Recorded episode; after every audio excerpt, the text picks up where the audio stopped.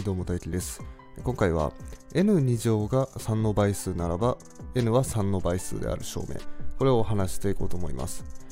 この証明ですね実は普通にね、えっと、順番にやる最初から順番にやろうと思うと、まあ、ちょっとつまずいちゃうっていうようなものなんですけどちょっと視点を変えることで、えー、綺麗に解くことができるっていう証明になってますんであのぜひね皆さんそれ味わってもらいたいなと思います。えー、じゃあまず問題の、えー、問題っていうか命題の確認から、えー、n2 乗が3の倍数なら n が3の倍数ということなんででまあ一応3の倍数なんで n は整数ですね、うん、整数の範囲で、えー、2乗したものが3の倍数であるなら、え、その2乗する前のやつ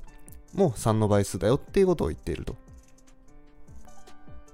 それではまずやりたいのは、えー、n2 乗が3の倍数っていう前提があるんで、まあ、n2 乗イコール 3k みたいな風に置いてみたいですね。で、k を整数とすれば、まあ、3k って3の倍数なんで、えー、n, 乗 n2 乗イコール 3k としてみたいと。なんですけど、ここでね、やっぱ手が止まっちゃうんですよね。うん、で、こっから n2 乗イコール 3k から n イコール 3× なんとかって形にしたいんですけど、これ今 n2 乗イコール 3k のこの2乗の部分をなくそうと思って仮に両辺ルートしたとしましょう。n2 乗をルートすると n になるんでルートするんですけど右辺右側の 3k をルートした時にこいつのルートがうまく外れないんですよね。だからここでどうしようってなっちゃうんですよ、はい、でもしねこれあのなら、ならばの逆、えー、ならばの前後が逆だったら、これ証明は簡単なんですね。n が3の倍数なら n2 乗は3の倍数ですよ。これの証明は簡単なんですよ。なぜかっていうと n イコール 3k って置くと n2 乗ってのは、えー、まあ、3k を2乗するわけだから 9k2 乗になるわけですね。で、9ってのはまあ 3×3 なんで、まあ、3×3k2 乗って形になって 3× 整数になって n2 乗も3の倍数ですよっていうことは簡単に言えると。まあ、つまり、えーと、n が何とかならば n2 乗は何とかっていう形なら簡単に解けるわけですよ。その2乗するっていう形が簡単にできると。だけど n2 乗が何とかなら n は何とかっていう時にはそのルートがうまく外せないと。だからじゃあこの n2 乗が何とかならば n は何とかっていうのをなんとかうまくして n がなんとかならば n2 乗はなんとかって形に書き換えられないかっていうことを考えるわけですね。はい、ここで一つ重要な定理が、えー、登場します。それが、えー、対偶っていうものです。はいえー、ある命題があったときに、まあ、なんとかならばなんとかっていう命題があったときに、それの対偶の命題っていうのも、え真理、えー、合ってるか間違ってるかっていうのは一致するよっていうのが、えー、対偶っていう命題なんですね。はい、で、その対偶って何かっていうと、えー、まず命題ね、え、A ならば B っていうのがあったときに、A ならば B の逆っていうものがありまして、それは B ならば A っていう形なんですね。A ならば B があったときに、この A と B を入れ替えたものを、え、逆の命題って言います。B ならば A と。A ならば B の逆が B ならば A と。で、A ならば B のその A と B を否定した形。だから A でないならば B でない。これを、えー、裏の命題って言います。A ならば B の裏が、えー、A でないならば B でないと。で、この逆と裏を組み合わせたもの。だから、A と B の、えー、並ばの前後を入れ替えて、えー、その A も B も両方とも否定すると。つまり B でないならば A でないっていうのが、えー、対偶です。で、元の A ならば B っていうものと B でないならば A でない。これの命題、この2つは、えー、一致するよねっていうことなんですね。これ実際にね、なんか、えー、簡単な例を取ってくると分かりやすいと思います。えー、じゃあ例えば、4以上の数ってのは必ず2以上になりますよっていう命題あったとしましょう。これは明らかに真ですよね。4以上のやつは必ず2以上の中にあるんで、えー、この命題は真だと。で、えー、これの逆っていうのは、えー、2以上ならば4以上と。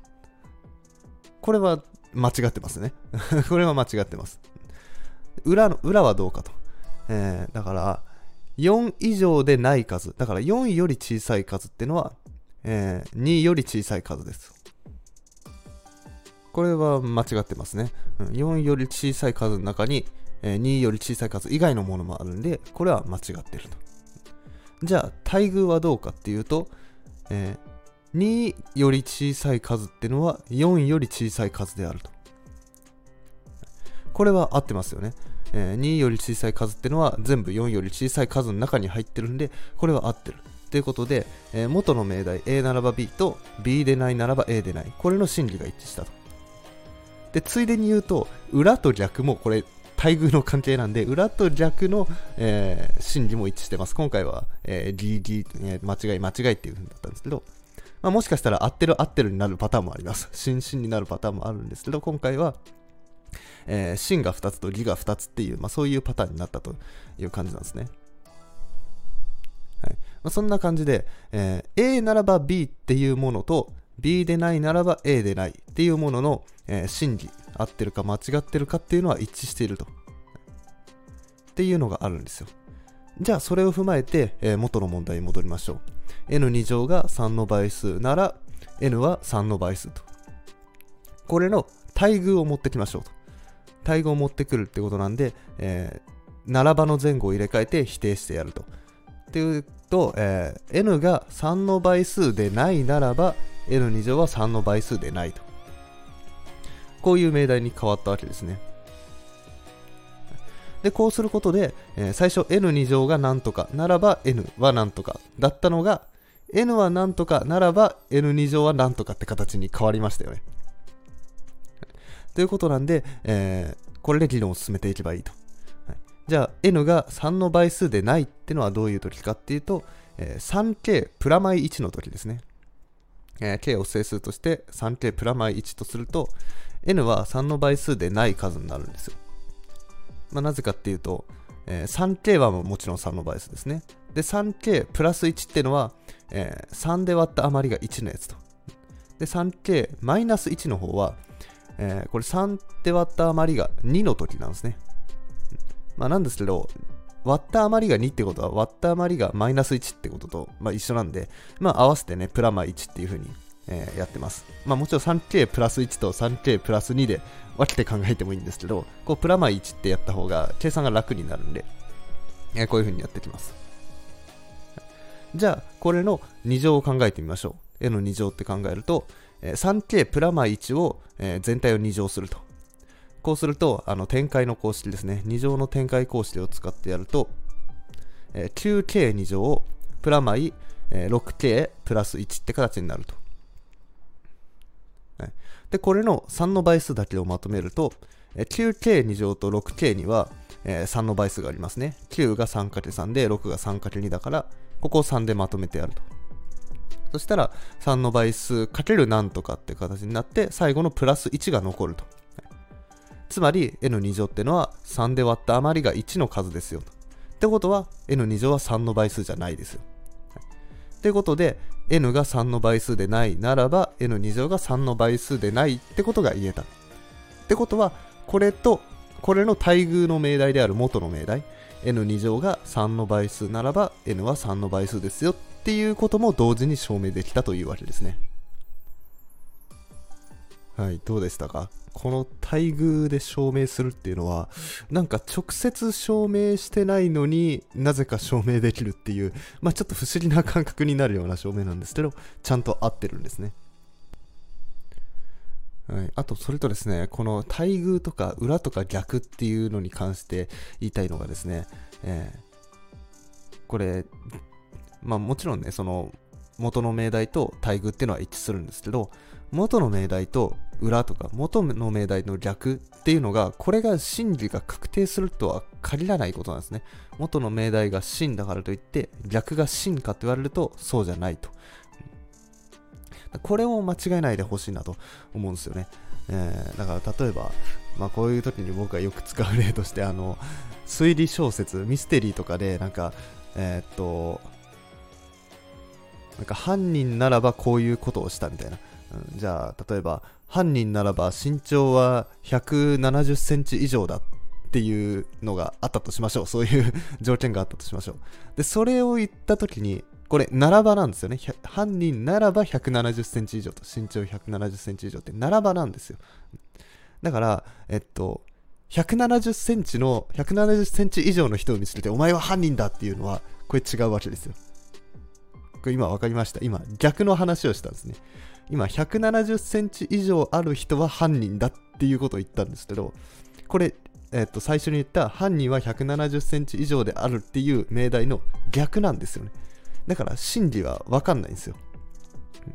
だから犯人は170センチ以上っていうことから分かるのはそれの待遇である170センチより小さい人は犯人ではないってことしか分かんないんですよね。でこれはね、えっと、分かりやすく言いましたけどこれね日常の中によく潜んでるんですよ。これ なんとかはなんとかって言った時にこれの前後を勝手に入れ替えちゃう人。うんなんとかはなんとかの和っていうのはそのイコールを表してる和じゃなくて、なんとかならばなんとかっていうことなんで、うん。だから例えばなんか、あの、悪い人は他の人からお金を巻き上げてお金を持ってると。じゃあその逆であるお金を持ってる人は悪い人だって。いやいや、そんなわけないでしょと。うんまあ、だからといって、まあ、お金を持ってない人がいい人なのかって言われると、まあ、それもちょっと、うん、なんか、もともとの命題が真かどうかっていうのが、また微妙なとこなんですけど、まあまあ、そういうことですよ。その勝手になんとかは、なんとかっていうのの、その、この和っていうのはイコールじゃないっていうね。まあ、これがね、まあ、ちょっと日本語の難しいところでもあるんですけど、本当にね、えー、皆さんにはね、このね、数学のやつを聞いてる方には、えー、間違いないでもらいたいなと思います。はい、というわけで今回は以上です。えー、面白かったなって方はいいねやフォローなどお願いします。